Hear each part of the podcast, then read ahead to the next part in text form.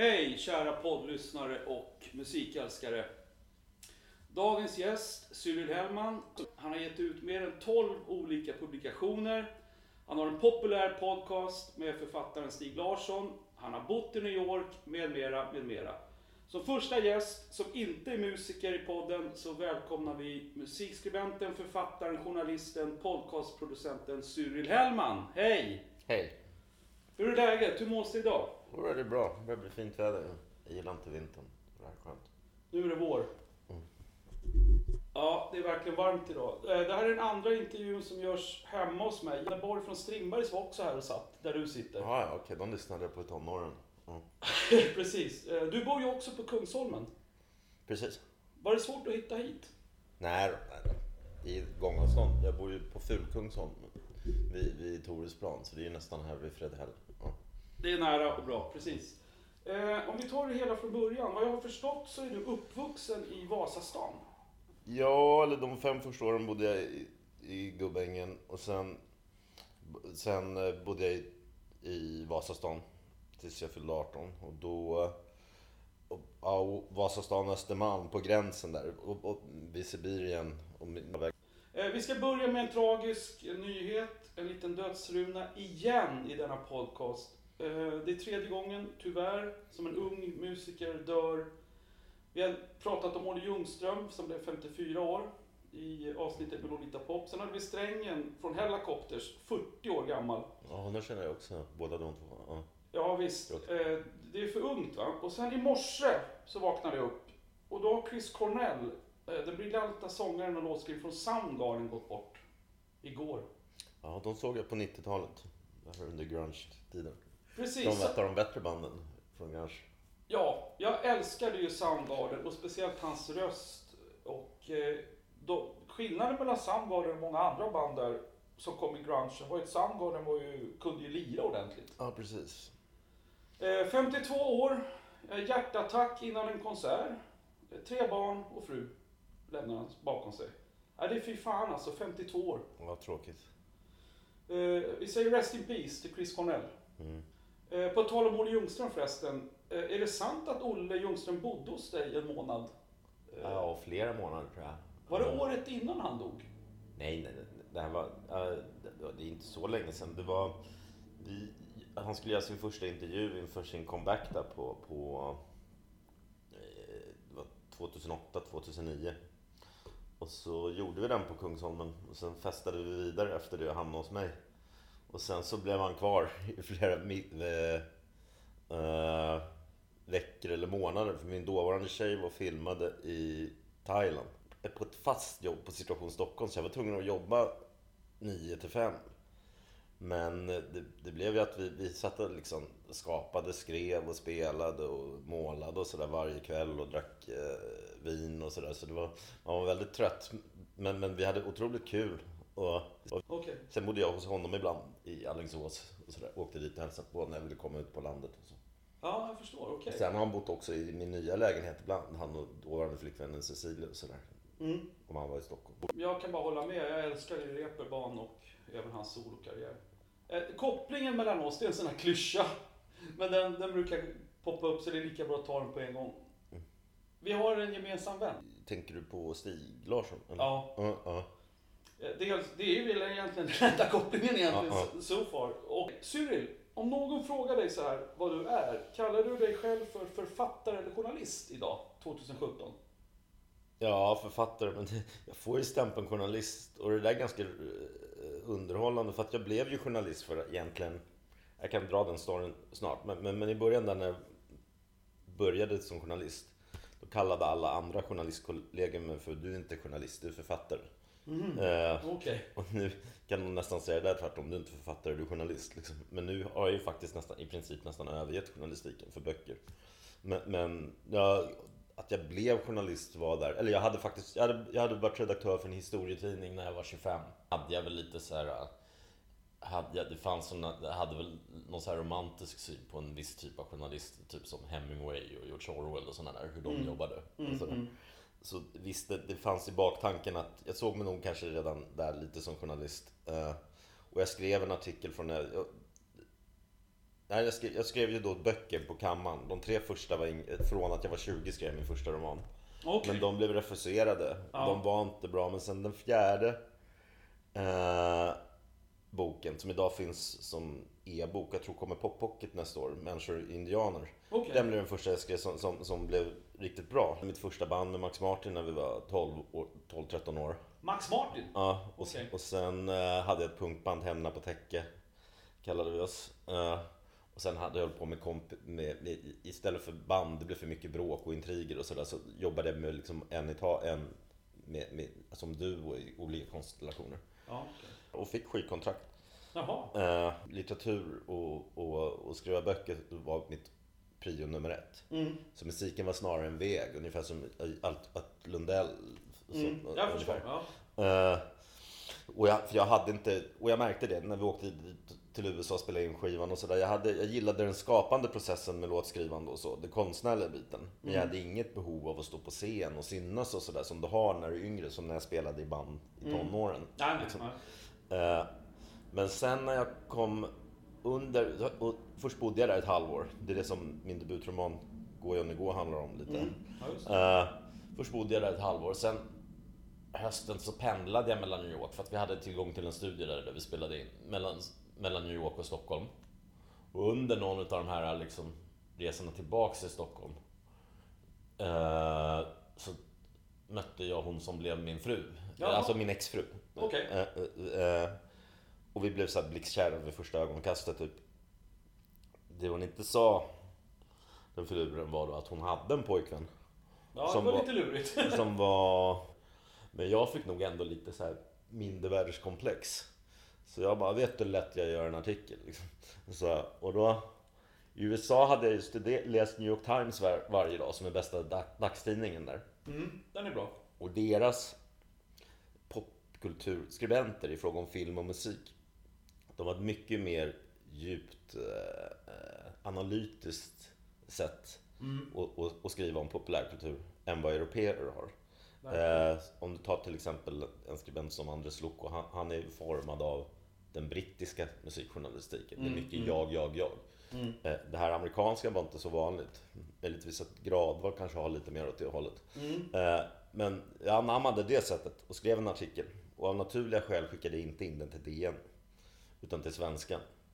Och de bara, vad har du varit? Vi behöver en motpol till Stefan Malmqvist. För han är ingen direkt djuping. Liksom. Det här är någon form av understreckare light. Vi behöver Du en fick sån den publicerad. Ja, ja, och fick jobb också. Så började det. Ja, precis. Journalistdelen. Precis. Och så insåg jag att det här kan jag försörja mig på, på, på, på skriva om musik och sånt där. Så då la jag ner bandet. Mm. Eh, sen eh, fick min då exfru, hon fick en forskartjänst i New York. Eh, och jag hade ju verkligen levt på botten, fattig där som musiker innan i New York. Så jag hade ett behov av att göra revansch på New York också. Mm. Så då flyttade hon och jag eh, till Upper East. Och, och jag började som korre eller stringer eller vad man ska kalla det för, för svenskan där. Och skrev också för en del magasin. Så, jag skrev ju då för Svenskan skrev jag även konstkritik, eh, intervjuade författare snart och sådär. Sen var det väl viktigt för mig, viktigare än att liksom intervjua ett band som The Strokes som var hippast då till exempel. Var att, att ta hand om dem och, och skildra historier och ta hand om de eh, hjältarna innan, innan de dör. Så, så att jag, det, jag gjorde intervjuer med sådana som liksom Bo Diddley, Sonny Rollins, eh, Sam Phillips och, och sådana där gamla eh, hjältar. Liksom. Mm. Eh, Då kan man väl säga att du startade som journalist. Sen har ju du gett ut böcker efter det där. Så att du började på svenska med artiklar. Sen kom böckerna. Ja, planen, det var ju ungefär som med planen hade varit med musik. Så att, efter då fyra år som skribent, jag hade ju ganska bra på, på svenska på det sättet att jag, jag fick ju, jag, dels åkte jag in där på en räkmack och sen fick jag Sen fick jag, sen var jag lite chefen Anders Sundin, hans på, påläggskalv liksom, så jag fick göra nästan vad jag ville. Liksom. Mm, Haft en näsa liksom för vad som är bra och så kvalitet och så här. Band som Guns N' Roses två år innan, i tonåren, två år innan de slog igenom och sådana där grejer. Så jag har alltid haft eh, Ja. näsa för sånt där. Och så, så jag upptäckte ju många nya band sådär, så som den var. New York var helt olik den stad New York hade varit när jag hade bott där tidigare. Eh, det var väldigt tryckt stämning. I ett halvår liksom, efter september 11. Mm. Så det var frustrerande att inte få skriva om politik, men, men vad ska man göra? Det, det gjorde hon, Karin Henriksson då, som var i, i Washington. Det. Så jag tog hand om kulturen, hon tog hand om det. Mm. Eh, en sidofråga där om din statsvetarexamen. Eh, du pratade om att du satsade på att bli musiker där då. Och sen fick du in en fot som journalist. Hur gick det med statsvetarkarriären? Det gick ändå tre, fyra år måste det ha gått om du tog examen. Ja, jag läste också väldigt snabbt i och för sig. På, på två år läste jag nog in eh, Jaha. Men, men, men, men ja, det Vad var det för började... tankar nja, med statsvetare? hela tiden på fritiden. Mm, Även när mm. jag pluggade på statsvetenskap och så. Jag hade ju inte blivit en bra statsvetare heller. Eh, och, och, och, och man, man, det är alltid bäst om man jobbar på det man, man är bäst på. Mm. Och, för Jag kan instämma i det. ja, musik och, och, och, och, kulturjournalistik och så, det brann jag ju för. Mm. Idag jag skulle jag inte vara en bra musikskribent för att jag brinner inte för musik lika, li, lika mycket liksom som förr. Nej. Vem av de här rockstjärnorna var drygast och svårast? Som du skrev om. Han var ju såklart en svår person. Fast honom lyckades jag smickra genom att liksom bara... Det var en av mina riktigt stora idoler. Jag Okej, tycker men- väl fortfarande att Velvet Underground, den här med bananen, är kanske världens bästa genom tiden. Ja, den hörde jag igår faktiskt. Så jag bara var, jag, han har ju som en sport att förolämpa journalister men, men, men då, jag bara gav honom kärlek och till slut då fick jag kärlek tillbaka också till och med från honom. Okej. Så, så, så det blev roliga intervjuer. Men av alla rockstjärnor du har intervjuat, vem var drygast och svårast? Och vad... Ja, det var Tom Verlaine i, i, Television. i Television. Mm. Han var svår. Ja, han är också känd för det så att jag var väl lite förinställd på det. Men man undrar ju varför, varför ska du ge en intervju om, om du inte... Hur, Om- du inte hur yttrade sig hantera. svårigheten? Ja, men ställde till exempel, till exempel var han så här liksom att han... Det, det är det värsta man vet som journalist om, om, om, en, om, om en bara sitter och säger ja, nej, ja, nej och sådär. Och, och, lite, och, och sen var han också butter och otrevlig. Jonathan Richman var faktiskt lite likadan men han var, han var snarare då... Han var så snäll så att han blev otrevlig på något sätt liksom. Han trodde jag var en muntergök. Jo, ja, han var, eller han var liksom, han hade något så här buddhistiskt, om du tänker, du vet, så här, hur, hur religiösa, eller som Sebbe Staxet har blivit nu, att du bara springer omkring och ler. Så var han lite, men däremot så fanns det nog något mörker i honom också, för att han var, var, han var inte heller direkt liksom hjälpsam Nej, i intervjun. Han, han gav en bara också sådana där svar liksom. Men han var inte otrevlig som Tom Verlaine. Nej, nej. Jag tror Tom Verlaine också har ett komplext förhållande till Richard Hell. Och Richard Hell var en utav dem, väl hade ju känt, blev kompis privat med en del musiker och, och, och författare och sådär. Inte för att liksom att jag kände skåt på dem, men det var bara att vi hade gemensamma intressen och lika barn leka bäst ibland. Liksom. De gillade Ja. mig och jag gillade dem. Richard Hell var en sån där som jag blev... Han var, han var svår först i intervjun, men sen, men sen när vi hade kontakt i, under arbetet med intervjun så vände då att vi blev då snarare nästan polare. och det tror jag ja. att kanske Tom Verlaine kanske inte gillade att jag ställde någon fråga om Richard Hell och sådär. Ja, okej. Och Tom Verlaine, legendarisk gitarrist från Television. jo, det en, av är en de, grymt duktig gitarrist. ja, en av de knepigaste intervjuoffren för Cyril. Eh, Jonathan Richman, ja han, han var lurig på sitt sätt. Mm. om jag tolkar det rätt. Mm. Eh, då kommer såklart motsatsfrågan då. Vem, vem var absolut trevligast, roligast och enklast att intervjua? Ju kändare en person är, eh, så, så, så är de mer avslappnade. De har inte lika mycket issues och de har ingenting att bevisa. Problemet kan vara att de är så medietränade. De har fått, de har fått eh, frågor på allting. Så då måste man liksom, om det är en superstjärna, så då måste man, då måste man komma på andra frågor som, eh, som de också gillar för att de inte har fått dem förut. Eh, Eh, Men utav de där riktigt tre... skådisar så vill jag väl säga att Mats Mikkelsen och Stellan Skarsgård tycker jag var extraordinära. Skådisar är också ofta korkade men det är inte de här två. Stellan och jag pratade mycket politik till exempel. Liksom. Alltså hade mycket intelligenta resonemang där. Eh, ja, men det, är svår, Ja. det är svårt att säga. Angelina Jolie, hon bjöd ju till och med in mig till hotellrummet. Jag- blev så ställd så jag råkade säga så nej. Och jag sa även nej på bilder med henne. Jag fick plåta henne privat. Det får du aldrig annars på skådisar. Eh, Det lät som hon var Så- trevlig med andra ord. ja, men hon och jag kom bra överens. Eh, eh, som sagt. Okej. Eh, Mads Mikkelsen och eh, Stellan Skarsgård, mycket trevliga intervjuobjekt. Ja, men, sen, ja, men Vad är fan med dig? de flesta är trevliga. Det som är jobbigt med att hålla på med den där popjournalistiken, det är just om det är korkade skådisar eller så här, unga rockband, de är inte heller speciellt smarta Nej. pojkband. Liksom. Eller inte pojkband, men alltså unga rockmusiker. Så de, de blir också lite... Det, Ja, Tråkiga jag, jag förstår. Okej, eh, intressant. Eh, jag kunde också tänka mig att Mads Mikkelsen var en trevlig figur i intervjuer. Jag vet inte varför, jag har sett alla hans filmer. ja, han är genomtrevlig. Han är Ja. suverän. Ja. Det kändes konstigt om han skulle sitta och vara en diva. Eh, vi, vi går tillbaks till en av dina rötter här. Arne Häggkvist. Ja, min pappa. Ja. Ja, bara lite kort. Du heter ju inte Häggkvist efternamn. Nej. Är det någon... Varför? Skilsmässa eller? Nej, det, de var aldrig ihop. Min pappa fick ett telegram när jag bodde i New York att jag hade liksom uh, fötts liksom. Din mamma heter Hellman? Ja, precis. Åh, Okej, jag trodde de var gifta. Nej, det tror de inte. det. Och så tyckte väl mamma att du har tre andra barn. Liksom. Då, jag vill ha ett barn med mitt namn. Och, och dessutom är Hellman... Båda, har, båda är ju liksom frankofiler och mamma är russofil, hållit på mycket med språk och sådär. Så hon tyckte väl att Hellman också mer eh, internationellt gångbart. Mm. Och det, det har hon ju rätt i. Min, den bror som jag har bäst kontakt med, han kan väl vara lite irriterad ibland att jag inte heter Häggkvist som honom. Han är ju själv legend också inom musik. Så, så, Din bror? ja, så Vad heter han då?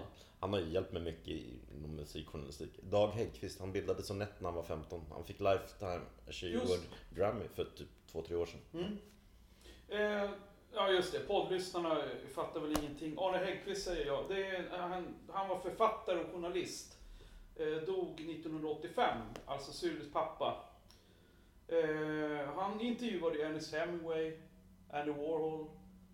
Ja, Hemingway, han gjorde aldrig någon intervju, men han översatte Hemingway. Så var han, ut, han och pappa Olle Adolfsson var ute och söp med Hemingway någon gång i, jag tror det var Pamplona eller Madrid. Mm. Min pappa filmade till och med det, så det har vi någonstans på film, jag och min bror. Du träffade aldrig Hemingway hemma och satt i hans knä som femåring? Jag var inte, född, jag var inte ens född när han sköt skallen av sig. Okej. Han skrev också den största cocktailboken som enligt myten eh, alla bartenders kan utantill. Mm. Eh, Ja, det är du- lite så här, drinkarnas Kajsa Warg. Det är lite Ja. paradoxalt, för min pappa gjorde väl fem, ett 50-tal publikationer och, och introducerade tre nobelpristagare. Någon Och- slipsar och- också? och liksom- Kravatt, kravattboken? Och gjorde intervjuer med, med eh, Salvador Dalí och Edith Piaf. Och jag tror till och med han hade en kärlekshistoria med Edith Piaf. Han hade ju Mm. många kvinnor, om, säger de som har läst den där boken. Mm. Eh, eh, Och så nej, cocktailboken nej, men cocktailboken gjorde han då som på skoj. Liksom, för rena nytta med nöje. Liksom. Och jag var Mm. med när vi åkte jorden runt typ när jag var liten. Eh, när han gjorde den där. Men sen blev det hans bäst säljande då som kommer i Egentligen det enda han blir ihågkommen för och som kommer i nya upplagor titt Mm. som tätt. Har du läst den? Ja, det är klart. Jag skrev förordet till senaste upplagan. Ja, du Eh, kan alla drinkar utan till antar jag. Nej, jag satt väl och blixtrade den där lite under i tonåren precis efter han hade dött. När man liksom kanske idealiserade honom lite. Då satt jag väl och jag och polare när vi var på Kanarieöarna och sånt. Köpte upp oss på sprit och gjorde Mm. lite drinkar och sådär. Nu ska väl jag, jag, jag dricker inte så mycket stark sprit för jag tål inte stark sprit något bra liksom. Nej. Eh, Jag kan få liksom bli för- personlighetsförändrad. Mm. Eh, Så, men, men däremot så tycker jag en god drink är, är gott också. Liksom. Mm. Och, och sådär. Ja. Eh, Så, så, och det är nu snack om att jag ska uppdatera kapitlet Bara världen över. Vi förhandlar lite med förlag för, för en ny upplaga. För nu är det tio år sedan senast. Den där är ju lite drinkarnas Kajsa Warg. Så då, Mm, mm. jag hade väl tänkt mig att göra en, gjorde runt, om, för, om det finns pengar då från förlaget och sånt. Och Göran gjorde en runtresa för, för att uppdatera det där kapitlet. Jävla drömuppdrag. Ja, det kommer ta mig till länder. Jag har ju varit i hundra länder, men vissa länder, liksom Australien till exempel, har aldrig lockat mig riktigt. Nej. Men samtidigt har jag sett att två av världens fem, fyra av världens 50 bästa barer har de återfinns då två i Sydney och två i Melbourne. Så då måste ju till Australien. Hongkong har jag alltid velat till också. Och där har du bra barer. Och Mm. liksom Lima i Peru finns bra barer. Ja, men det finns många ställen Okej. som den kommer ta mig till i sådana fall. Ja. Eh, Okej, det var lite om Arne Häggkvist, Syrils pappa, den största cocktailboken kan ju ni lyssnare fråga om bartender om de har läst. Det har de då säkert. Eh, Du lanserade ett nytt uttryck för mig här i höstas eller vintras. Som jag tyckte var roligt. Och jag Vadå? måste också fråga om det är du som kom på det eller om du har läst det någonstans. För jag har själv aldrig sett det i skrift. Okej. Eh, gangsterkramare. Nej, det har vi aldrig sagt. Har jag kallat Stig för det? Nej, Nej. nej, för fan du har inte kallat någon för det. Nej, det, det, var bara, det kom bara i en diskussion vi hade. Stig är väl lite gangsterromantiker, men det är ju också som han skrev i Ja, nej, men- innan vi lärde känna varandra. Jag förstår. Nej, men jag hade aldrig sett det i skrift, så jag undrar, är det du Cyril som kom på det själv? Har någon kallat mig gangsterkramare? Eller vad får du det ifrån? Nej? Nej, lyssna nu. Du och jag satt bara och snackade om Ja. vad som helst. Ja.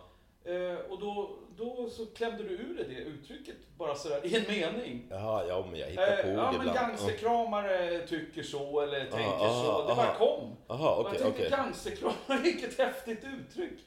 Nej det, där, nej, det där kommer jag, jag hittar ju på ord. Det, har du tillåtelse, särskilt när du skriver. Och, det, och sådana författare tycker jag är roliga. Har du kommit på Som det själv? Gangsterkramare? Ja, det är mitt eget. Men, men det är inget jag brukar ofta göra. Det, var- Ja, det, du, det räckte väl att du gjorde det en gång för det fastnade i skallen på mig kan jag säga. Nej, det, ett ord jag däremot använder som jag tror vi har hittat på som, som jag tycker är funktionellt. Gangsterkramare vet jag inte. Eh, Men, men, Jävla roligt men det är jag och Leo som jag gör, Leo från Kartellen som jag släpper bok med höst. Vi, vi, vi, vi har ett ord som vi har kommit på ihop tror jag, som, där vi kallar gangsterism. Som vår, vår Gangsterism. story be- är, är, är svensk gangsterism från ligger till en 90-talet ism och framåt. Ja.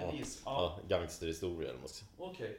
Ja, men vad bra, det fick jag svar på. Eh, Det är Cyrils egna uttryck som han har kommit på. Eh, Häftigt, jag har aldrig sett det i skrift.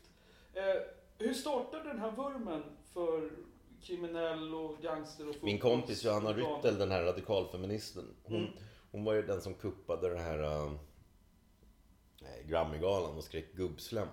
Ja, just det. det är också Så- sånt och där det, uttryck. ja, men det, det, det är tungt. Det, det, det, det har hon min eloge för. Att det ordet finns nu med i Svenska Akademins ordlista. Det gör det. Ja, det är ju hon som har hittat på. Fittstimmet då? Nej, det tror jag inte finns. Det var Stig Malm. Ja. Stig Malm, LOs. Ja. Okej. eh, din vurm för gangsters och fotbollshuliganer, den, den har ju du eh, inte gjort någon hemlighet av. Du har ju till och med gett ut böcker och sånt. Alltså, vet du var den kommer ifrån? Vad är det för orsak? Nej, men vadå vurm? Jag är ingen sån vurm. Utan, utan det handlar om... Dels var jag ju själv tonårskriminell då. Ja, du var Alltså det. som de här, ja jag sprang inte som de där kidsen i förort. Jag sprang ju till och med omkring med vapen men jag sköt ingen i och för sig. Nej. Det var skillnad mellan mig och dem. Men, men, men eh, eh, jo jag såg som ett av de eh, extremaste fallen i Stockholm tror jag. jag satt på, han, det började gå snett efter min pappa dog. Han, han hade eh, varit väldigt auktoritär. Mhm. Redan dagen efter och min mamma var sjuk och sådär så sen fanns det inga och jag var vild, jag hade redan varit busig i Vasastan redan i mellanstadiet och sånt i skolan. Men, men då, redan dagen efter pappa dog så han, satt jag på en polisstation och sen gick det bara ut för. Uh, Aj, och sen träffade jag, var det en som jag bildade punkbandet, eh, punkhårdrockbandet eh, Händerna på täcke med. Det gick ganska bra för oss, vi skulle göra turné och allt möjligt och vara i TV och sådär. Men, men då, då hade det fattats beslut från SOS att han ska, han ska in på hem. Eh, och han ska inte in på vilket hem som helst. Han ska in på, på Frälsningsarméns hem för, på Ekerö för unga heroinister. Trots att jag aldrig hade torskat för en... Alltså jag langade ju droger, hasch och sådär, men det hade jag aldrig torskat för. Och, och heroin hade jag aldrig rört, så det hade ju blivit min undergång kanske. Om, om, jag, om jag hade hamnat där. Mhm. Media. Och som Bob Dylan sjunger, to live outside the law you need to be honest. Mm. Eh, det, det, jag kan förstå, det är väl sånt också många kvinnor attraheras av sådana här gangstrar. Att det är ändå all, liksom raka rör och, och de står för något och det finns liksom... Mm. Ja, ja, ja. Okej, jag förstår. Du, Ja, så, du då, liksom- så då blev jag, sa på något sätt, sen vill jag göra den här boken Mitt mörka hjärta om de här, eller jag vill göra artiklarna, för, det började bli som artiklar om de här deporterade gängmedlemmarna i Kambodja. Mm, vi kommer dit. Du skrev ju också ett filmmanus för evigt trogen. Ja, Eh, om en firma. För den poddlyssnare som inte vet vad en firma är, det är alltså fotbollssupportrar som, eh, hur skulle du säga, de slåss innan matcherna. Eller efter också. Ja eller de upp på, på, Ja. på en lördag eller något. Ja, precis. Det, det, det är en firma i fotbollsvärlden. Och det gjorde du ett pilotavsnitt om. Mm. Eh, och då hotades din stämning av Djurgården. Mm. Hur gick det med det? Nej, men anledningen till att jag hade, att, att jag hade, att, att, att jag skrev den där var att eh, Tobias, skådespelaren Tobias Hjelm en av de där som jag växte upp med i Mm. Vasastan. Okej. Eh, Han kom till mig, skådisar vill ju alltid ha bra manus. Dels för att få, få roller och, och, och dels Ja, ja, men, Ja, och, göra en bra film, och göra en bra film. Ja. ett filmmanus Ja, så, helt så enkelt. Tobbe Ja. bara, men vad, vad skulle du säga om, om, eh, jag har aldrig gjort någon svensk huliganfilm. Vad skulle du säga om det? Och den scenen är till och med med då i, i filmmanuset. Filmmanuset finns kvar, jag hoppas någon vill göra det. Ja, ja, okej. eh, Det men, det, men det som... Nej, jag, jag bröt med, med eh, de producenterna. Jag tyckte väl inte de eh, var särskilt seriösa. Bara en sån grej att det kom ut i media och sånt att man blåser ut med stora trumpeter och slår på bongotrumman utan att det finns pengar till någon film. Varför ska man göra det? Det var, ju, det var ju sånt också som gjorde Djurgården, att Djurgården kom. Och, det var mycket intriger på de där producenterna och sånt. Så Jag jag, hoppa, jag hoppade... Jag bröt med dem. Sen, Ja, ja. Sen, sen, men sen för att få det kvalitetsstämplat och också copyright-stämplat gick jag till Bonniers eh, eh, eh, serieförlag Kartago. Mm. Och för jag såg att skriva filmmanus är samma teknik som, och, och, eller, som filmmanus. Mm. Fellini, Hitchcock, många gjorde som serier. De var, eller Fellini var ju lysande tecknare. De gjorde se- Ja, serier okej, innan. ja. Liksom. Ja. Eh, Så det här är samma stil, så, men, men jag är ju inte så bra på att teckna. Det, jag var väl det när jag var barn, men jag skulle inte kunna göra det på, på, på sån här nivå. Nej, nej. Så då satte då fick jag också kvalitetsstämplat och Bonniers tyckte det var jättebra och så satte de ihop med den, en, den enda som kan göra det här är Peter Bergting som är en världsstjärna som har gjort i vanliga fall ju Watchmen och så amerikanska. Ja, okej. Men han gjorde också Jens Lapidus Gängkrig, Ja. den där serien som sålde 150 000. Det här var det första han gjorde för svenska marknaden efter den. Mm. Så han illustrerade det här filmmanuset och sen gjorde jag pimpade jag upp filmman, filmmanuset som finns. Mm. Det är faktiskt bättre än serien för där tog jag hjälp av Stig Larsson. Okej. Så, så, han har, så han har varit med och Stig har ju fått Guldbagge för, som manusförfattare och sådär. Liksom. Ja, Så han lär, jag har lärt mig väldigt mycket av att skriva. Jag har gjort två filmmanus med Stig. Jag har lärt mig väldigt mycket av det. Mm. Okej, för evigt trogen om en firma vet vi inte vad som händer med, men den ligger i någon slags malpåse för tillfället. Mm. Eh, och Djurgården skulle Vad jag- rekommendera det. Jag fick det seriealbumet som vi pratar om nu av Cyril. Jättebra. Bra tecknat, bra story. Vad som än står finns väl att köpa överallt. Ja. Ja, Kartago. Eh, som handlar om det som Cyril just nu har berättat. Kom förra året, 2016. Mitt mörka hjärta, Gangsten och reportern från 2011 på 359 sidor är ditt mästerverk så här långt. Den här om eh, Leo kanske blir nästa. Eh, ja, precis, precis. Jo. Eller, Jag har ju eller- släppt eh, liksom nästan böcker varje år men precis det här, alltså Leo, är, Leo som min är det enda som liksom överträffar det. Jag Mm. tycker nog att Leo som min överträffar det här. Eh, mitt Ja, mörka hjärta. Men mitt Den mörka hjärta kommer alltid ligga med mitt, eh, kommer ändå vara mitt skötebarn man ska säga. För att den är ju så pass naken och personlig och så. Och så fanns Mm. det Kan du- Hawaii en betydelsefull person för mig och sådär. Kan du kort dra den otroliga handlingen för lyssnarna? Ja, det är ju det som jag, jag åkte till Kambodja. Jag, det är tryckfel i boken. Det står 2005 där utan, men det är oktober 2004 åkte Annika Aschberg och jag till Kambodja för att göra de här äh, gängmedlemmarna. Artik, en art, eh, artikel om dem. Ett reportage. Okej. Sen fick vi så mycket jobb där så vi åkte tillbaka på, på sommaren 2005 och fortsatte och så fick, uppstod en väldigt eh, en- en fin kontakt mellan mig och en person jag träffade den första kvällen när jag kom dit full. Eh, För jag var gick igenom en personlig kris med, med, med skilsmässa och sådär. Mm. Va, Och- var, Och, jag- missbruk, och missbruksproblem hade jag också.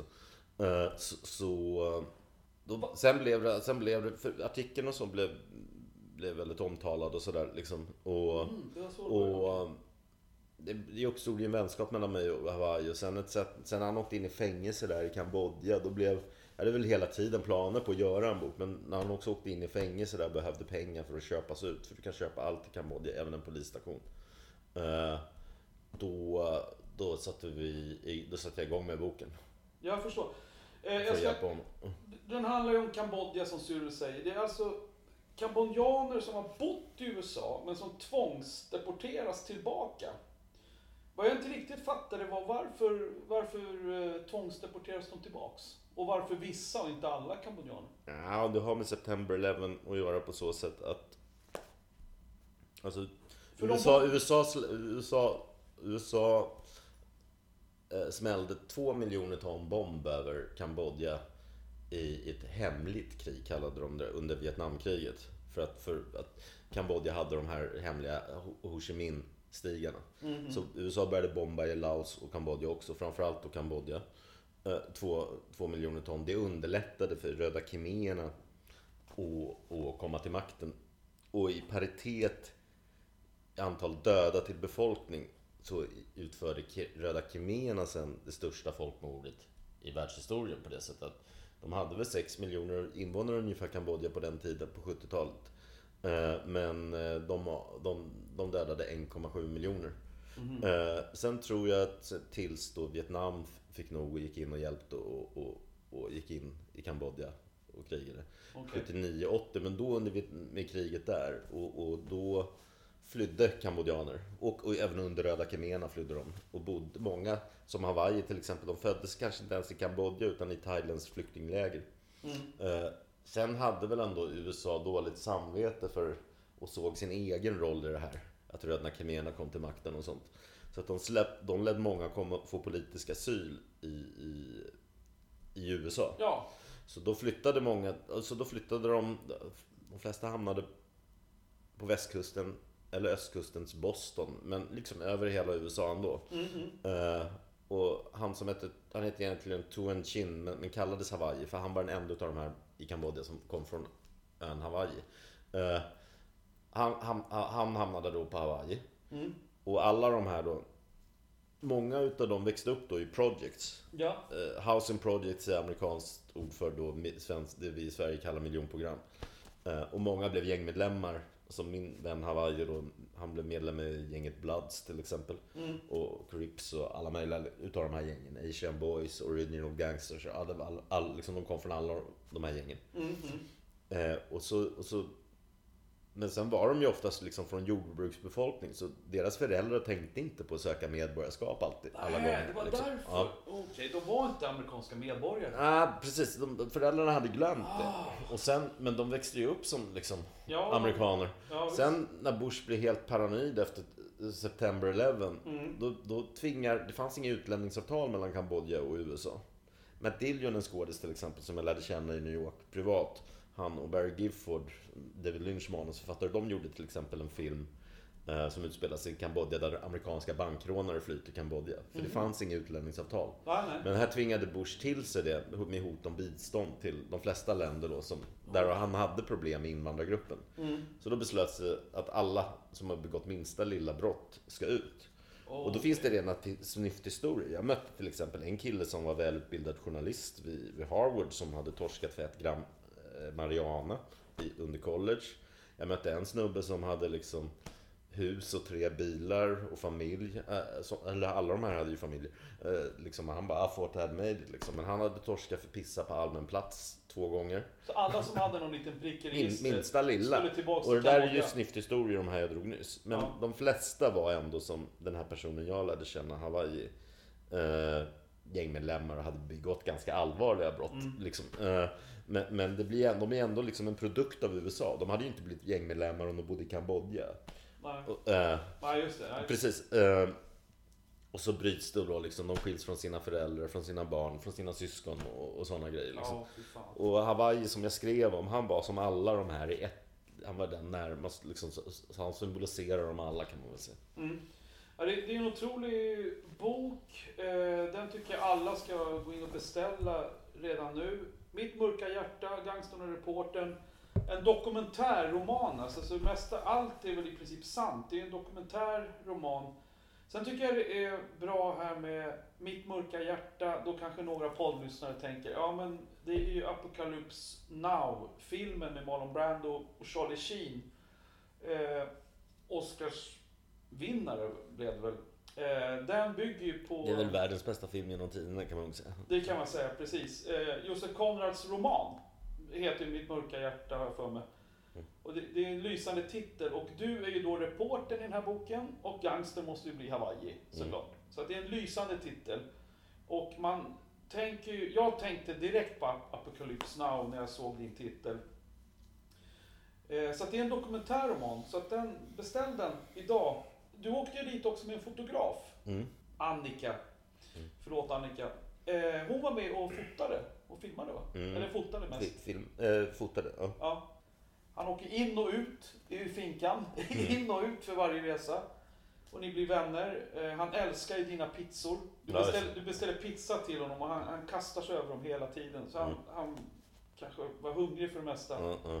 Eh, blev du hotad? Alltså var det farligt att röra sig bland Kambodjas knarklangare? Hawaii är alltså knarklangare där i Kambodja.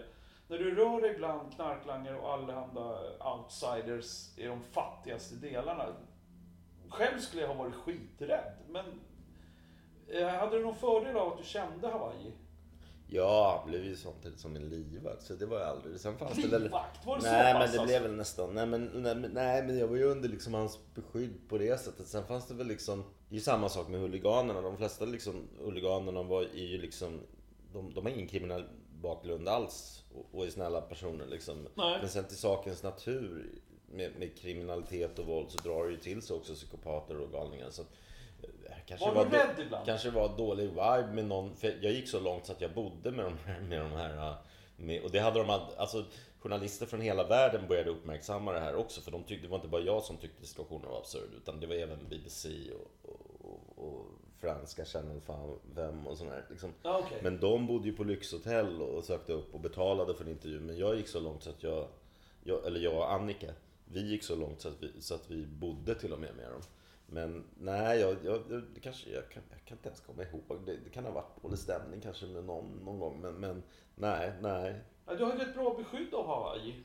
Han, var- han var väl ganska någon slags... Sen var ju Kambodja på den tiden överlag vilda västern. Liksom. Så, så att det är klart andra situationer kanske man var, när man inte hade Hawaii och hade ju sådana problem med droger och sådär. Så han, han försvann ju ibland och sådär. Liksom. Så jag Mm. hade ju inte alltid honom. Men ju då hade, jag även, då hade jag ju lärt känna andra så att liksom jag var under deras beskydd. Och att Annika var med, det var ju, jag vill, alltså anledningen till att jag drog dit till, till, till Ja, hur kom du på intrigen till boken? Hur kom du på den så här? Nej men att jag skulle dit. Det var att Ja. jag, jag hade ju bott, när jag var fattig musiker så- i New York, då hade jag bott i Projects. Och i Village och sådär. Men studion var i, i Jamaica Queen som är, det är därifrån alla gangsterrappare kommer. 50 Cent, eh, Run DMC, eh, ja, Är det Harlem det eller? nej, Queens. Queens? Längst okej. ut, Ja. precis innan Long Island. Det, jag var ensam vit där, men det var där vi spelade in till exempel. Okej. Så jag hade ju, jag, hade, jag kände ju många amerikanska homies och hörde talas om det här. Eh, när jag bodde i USA. Mm. Jag flyttade hem vid, vid nyår 2004. 2003, 2004. Ja, Så pass länge Ja, sedan alltså. och då hade jag bestämt mig för att göra det här med Kambodja. Ja. Eh, och jag, det var också, jag hade, fått, jag hade fått ett stort fotointresse, eller snarare det hade blivit ett yrke jag tjänade pengar på som fotograf genom att plåta mina egna artiklar i New York. Så då tänkte jag, jag såg egentligen det här som en, en, en reportageresa i bild mer än text. För jag såg framför mig då, gangstrar är ju ofta liksom så här karismatiska och sådär. Uh, uh, så, så framför mig de här uh, gängmedlemmarna i- under palmer, helt lost under palmer eller i högkultur eh, miljö som Angkor Wat och plåta dem där med, i sina tatueringar och, liksom, och skapa någon form av som var mer än reportagefoto utan någon Mm. form av gay-estetik på gränsen till mode. Mm. Eh, sen, var jag, sen är ju inte jag utbildad fotograf, även om jag, liksom, jag hade kontrakt med, med, med Scampix och sånt. Så att eh, fotona jag tog för svenska var, var ju, till mina egna artiklar var populära och sådär. Men då när jag drog det för, för, för svenska tid, för det här det gick inte att göra det här i dagspress. Det här måste vara långt berättande, en magasinartikel. Mm. Men när jag drog att jag skulle plåta då, då tyckte ju de att ja, nu har du nog tagit vatten över huvudet och i Särskilt i modemagasin och sånt. Det var Bonnier jag pratade med först, det var inte där den släpptes. Men, utan Rodeo. Men, men Rodeo kom också från Bond och mode. Där i, eh, i den världen har journalisten lägst position. Ja. Eh, ut, och um, fotografen har, har en större stjärnstatus. Jaha. Journalisten får sin, sina pengar sist när alla annonsörerna har betalt. Ja, om man säger så. Eh, så de ville att jag skulle ha en annan fotograf. Och då tänkte jag, då ska jag fan ha med, med mig den snyggaste fotografen som vi har i Sverige. Mm. Så att gangstrarna eh, blir kära i henne. För jag hade intervjuat en Leibovitz till exempel, en trevlig kvinna, världsstjärna. Mm. Hon hade sagt till mig att man, man ska liksom försöka komma ända in i sängkammaren på, på dem man skildrar. Ja. Mm. Och då tänkte jag, här kommer vi bli insläppta in i sängkammaren. Och så var hon gift med Johan Renck, så tänkte jag, perfekt, då blir hon inte så att hon blir kär i dem eller någonting. Mm. Och att det blir sådana dramer. Utan eh, jag behövde en snygg brud i sådana fall. Och, så, Ja. och, så, och, så, och då tog jag henne.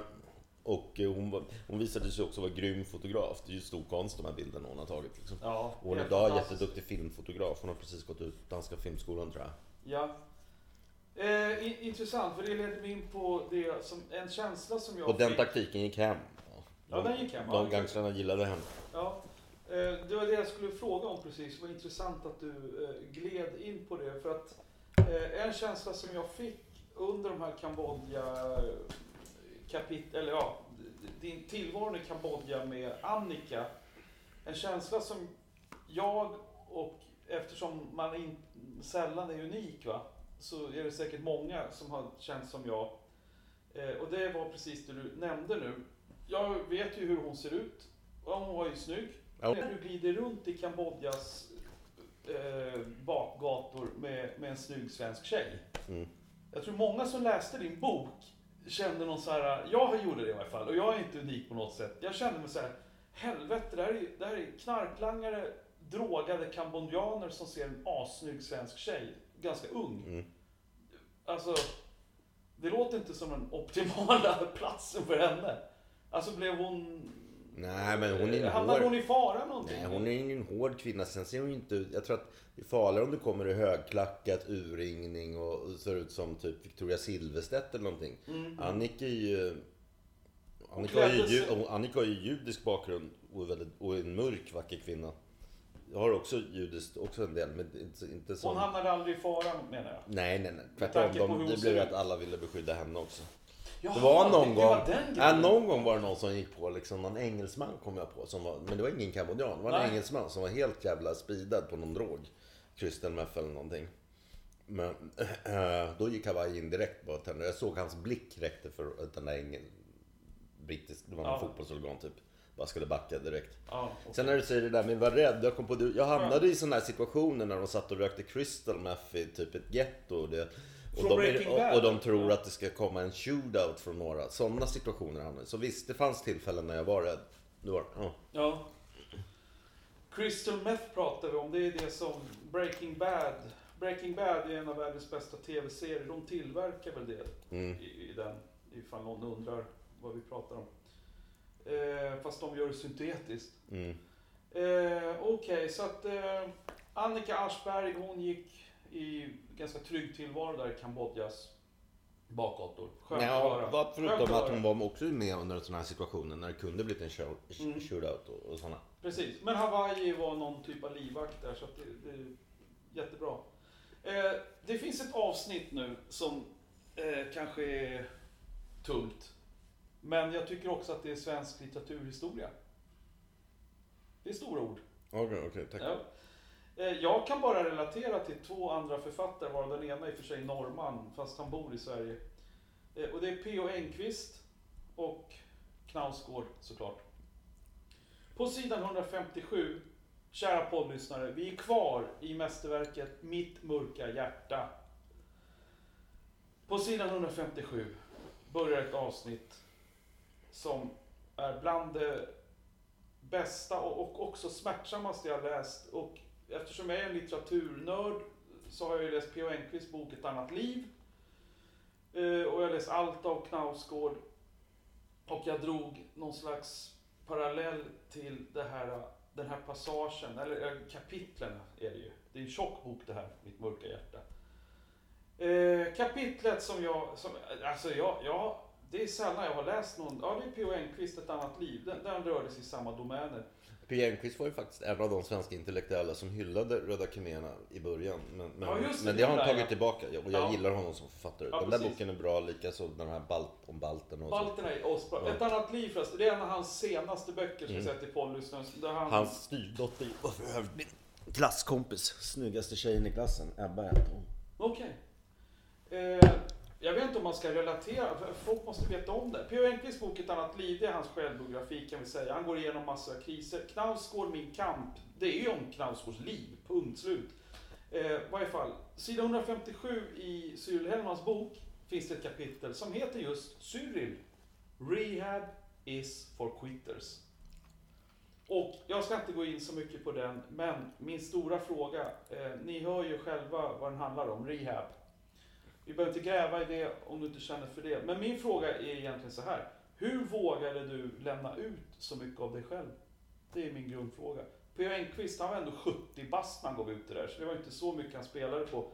Knausgård, han beskriver sin fru och sina barn, att han var otrogen mot sin exfru Tonje.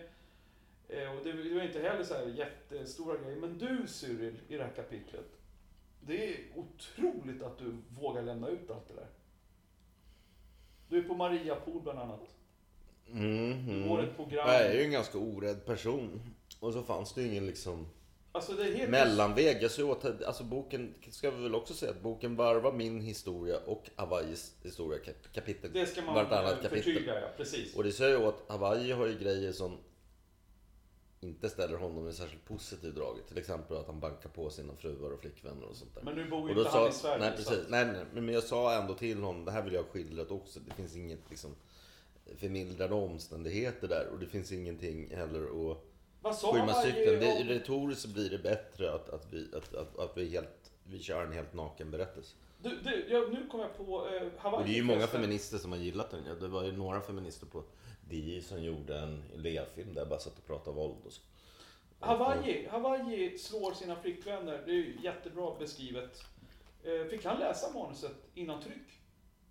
Nej, han kan inte, jag skrev det ju inte på engelska men han hade ju, vi hade gjort intervjuer och skrivit, han hade skrivit till mig och sånt. Men så han vet du- ju vad han har sagt. Ja, du berättade att det här Mm. kommer jag ta med.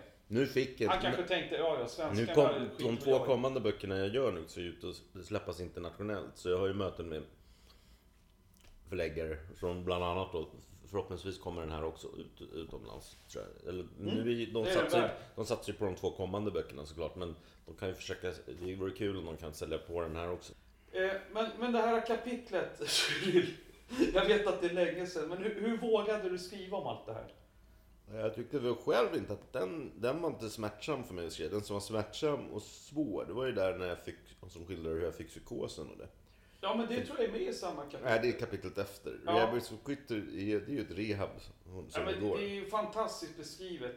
Du, du har sömnproblem. Eh, Du står där varje morgon vid Mariapool och ska in och, och gå något program där. Och, och de, jag tycker... Nej men när jag säger vågade, då tänkte jag så här. Du har massor av arbetskollegor. Ja, fast det är inte, fast det är ju inte, det är ju inte, det är ju så Det är så jävla modigt. Ja, men alltså, det det är inte- det är- alltså, beröm de- alltså. De kallade ju det där på Maria Pool, på behandlingen, de kallade ju till exempel alkoholmissbruk för journalistsjukan. Det är inte direkt Jaha. liksom Okej. ovanligt bland journalister. Nej. Alltså fram till, fram till kanske typ 97 så hade du ju, framförallt på kvällstidningarna, nu har jag inte jobbat på kvällstidningar, Nej. jag har alltid kört morgontidningar bara.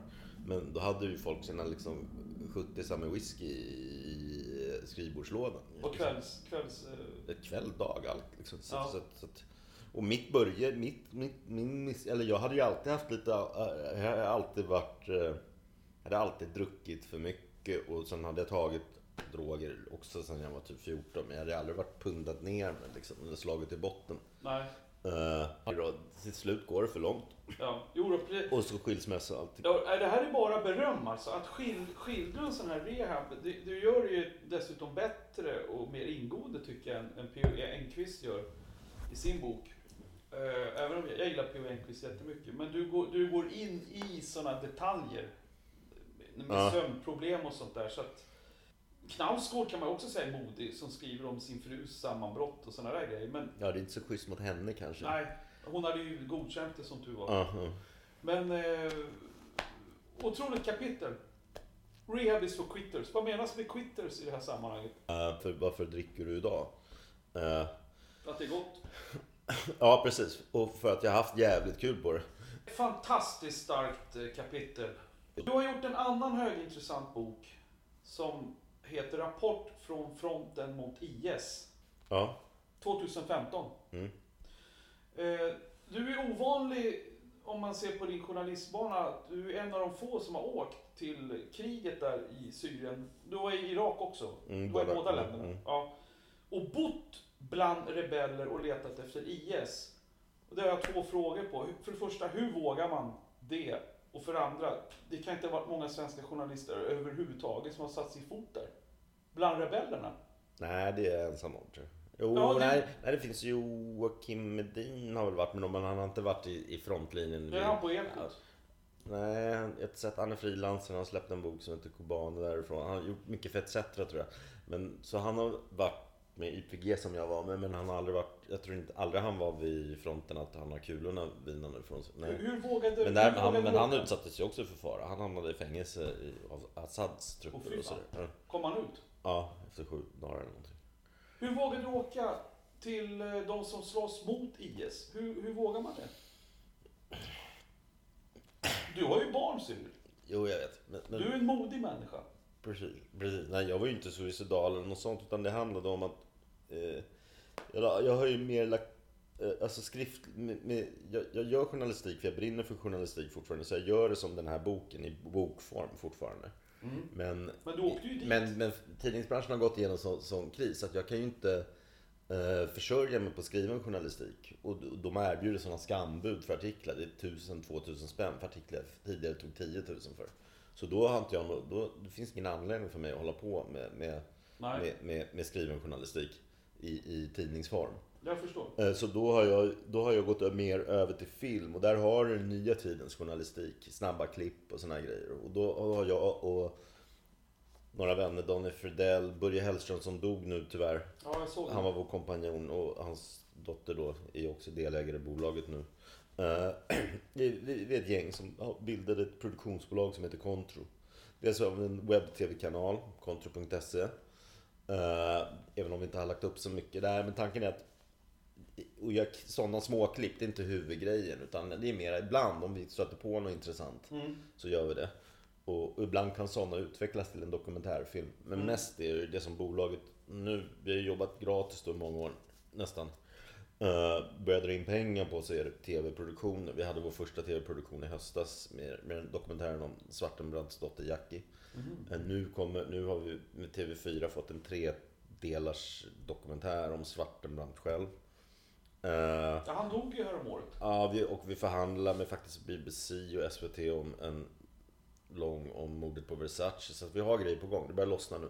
Mm. Eh, Men i alla fall, så, så, så mycket, men det är mycket dokumentärfilm Mm, som, som vi sysslar med. Även om det inte är så mycket pengar. För att vi är intresserade och, det, och kan det. Men då, då hade vi en kille som jobbade där och som fortfarande jobbar med podden mm, som producent, Theo. Han hade spelat i ett kurdiskt fotbollslag. Så han känner många svenskkurder. Så han hade ingångar på YPG och de här. jaha, du hade en kontakt i Sverige? Ja. Innan du åkte? Ja, de skulle uh, dit. Han ville gärna ha det filmat. Och vi skulle göra en dokumentär då hade vi tänkt. Du hade egen kamera med va? Ja, Eller vårt, mitt bolags kamera. Ja. Ja, just det. Men Ja. jag tänkte Annika var ju inte med den här Nej, gången. men däremot var Annika, hon var en av de få som var beredd att åka. Jag är ju ingen filmare, jag har bildseendet eftersom jag har plåtat så mycket. Liksom så här typ att eh, jag, kan, jag kan inte trygga för någon annans. Eh, Det hade inte spelat någon roll heller om det var killar som hade anmält sig. Nej. Jag kan inte trygga för någon annans säkerhet. Däremot kan jag trygga för min egen. Har jag varit olagligt till exempel i Tibet. Så det handlar om att inte åka fast. Så det här kan jag nog. Så då åkte jag med dem. Och jag var ju illegalt i Syrien också. Eh, så vi åkte till Irak för att ta oss in illegalt till Syrien. Mm. Ja, Eh, och, eh, men då, jag kände mig trygg med Rafael och sen var det ju som sagt, jag är inte suicidal. Jag kände mig trygg med Rafael eh, och sen eh, då, sen var ju inte det visade det sig riktigt. Men men så där brast jag ju i människokännedom. Men- Vadå, eh, svek han på något sätt? Ja, jag kände väl att det är den här scenen, om du har läst boken, Ja, när jag hamnar läst. i, i, i eldstrid med IS. Att Ja, det var blev- min fråga. Du att- blev att- beskjuten Ja, precis. IS. Att, att där, I den situationen blev jag lite inlurad. För att, för att, för att han vill ha, så gärna ha action filmat. Rafael. Han Eh, lurade in dig. Man, nej, man inte lurad är fel. Jag vill inte kasta någon Nej. skit på någon så. Men, Men men blev inte han själv lika rädd? jag blev manipulerad. Jo, han, och det finns på film. Han är ju livrädd. Man ser det verkligen. För jag hade ju kameran på, så det blir bra film. Där har, men det kommer i en italiensk tv-dokumentär. För jag, just med att, jag, precis, han, han, jag, jag tappade förtroendet för honom. Så det kommer inte bli någon film av mig om det där. Aha. Så jag åkte dit och filmade, men det kommer inte bli någon film. Eh, eh, däremot så är material sålt till andra. Exp- Aftonbladet Expressen har visat en del. Eh, en italiensk tv-dokumentär kommer där de här, när vi hamnar i eldstrid, de scenerna är med. Och du ser hur rädd han är. Och, och jag som har filmat. Så, och det var ju verkligen läskigt. Så nära döden har jag väl aldrig varit. Jo, jag blev knivhuggen en gång, 15, med 15 hugg. Men det här var nog värre. Ja. Ja. Ja, det- är en sån här höjdpunkt i, i boken. Eh, Det blev ingen stor debatt när den kom. Det tyckte jag var skitkonstigt.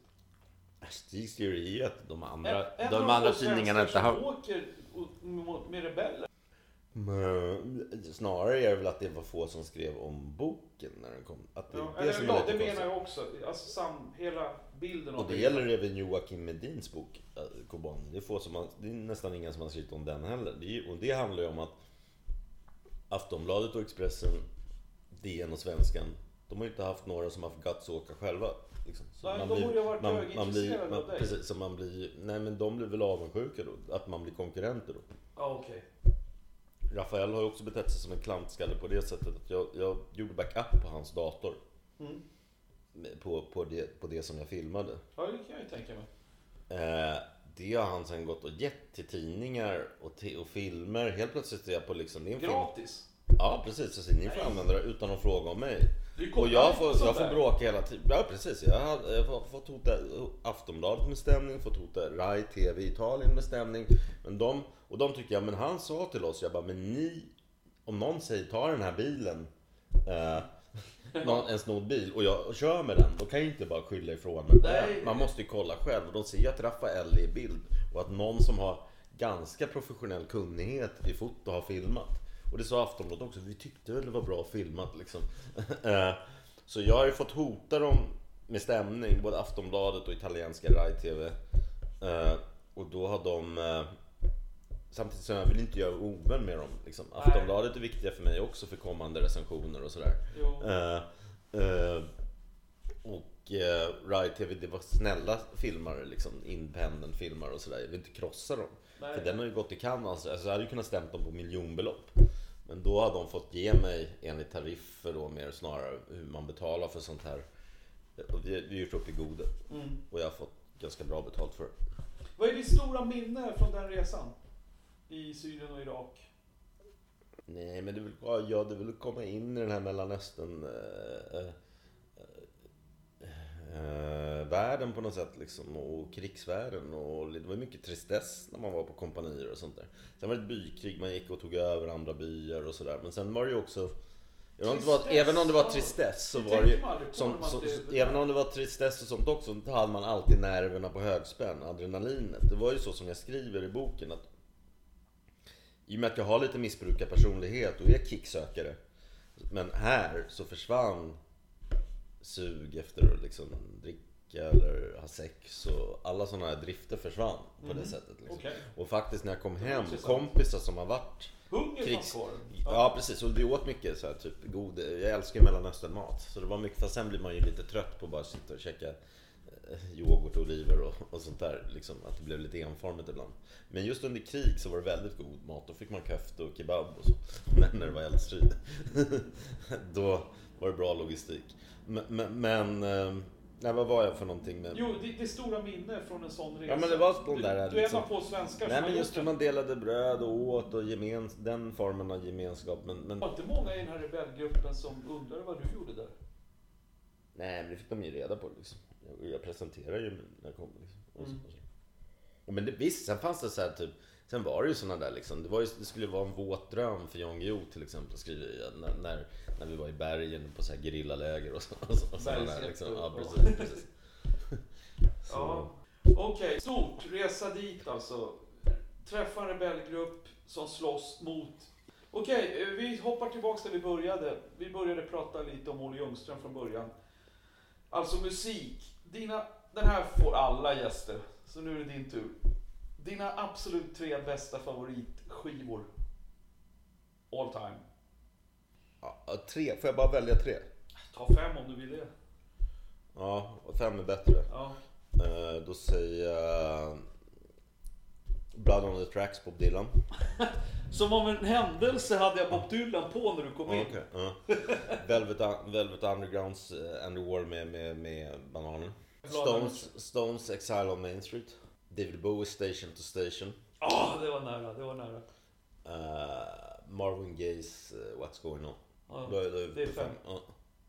En poddgäst har haft samma skiva. Det är intressant. Vilken, Idde Schultz. vilken hade hon då? Utav de som jag sa. Vilken tror du? David Bowie. Nej, hon hade fakt- ja, hon hade Bowie med, men inte just den skivan. Bob Dylan. Men den är ju egentligen oslagbar. Ja, den hade hon är också. Intressant. Bowie har ju de flesta med, jag har också med Bowie. Men hon... Eh, Stones. Ja men sen det finns mer, alltså det är svårt att bara säga. Ja, visst ta, ta, ta Bob Marleys Catch a Fire om vi ska ta, ta reggae till Ja. exempel. Eller Zimbabwe. Vad sa du? Ja. The Clash, Sandinista, Six Pistols, alltså det, det finns Beatles, White Album. En av dina fem i topp bästa skivor har jag aldrig hört. Mm, mm. Borde jag skämmas då?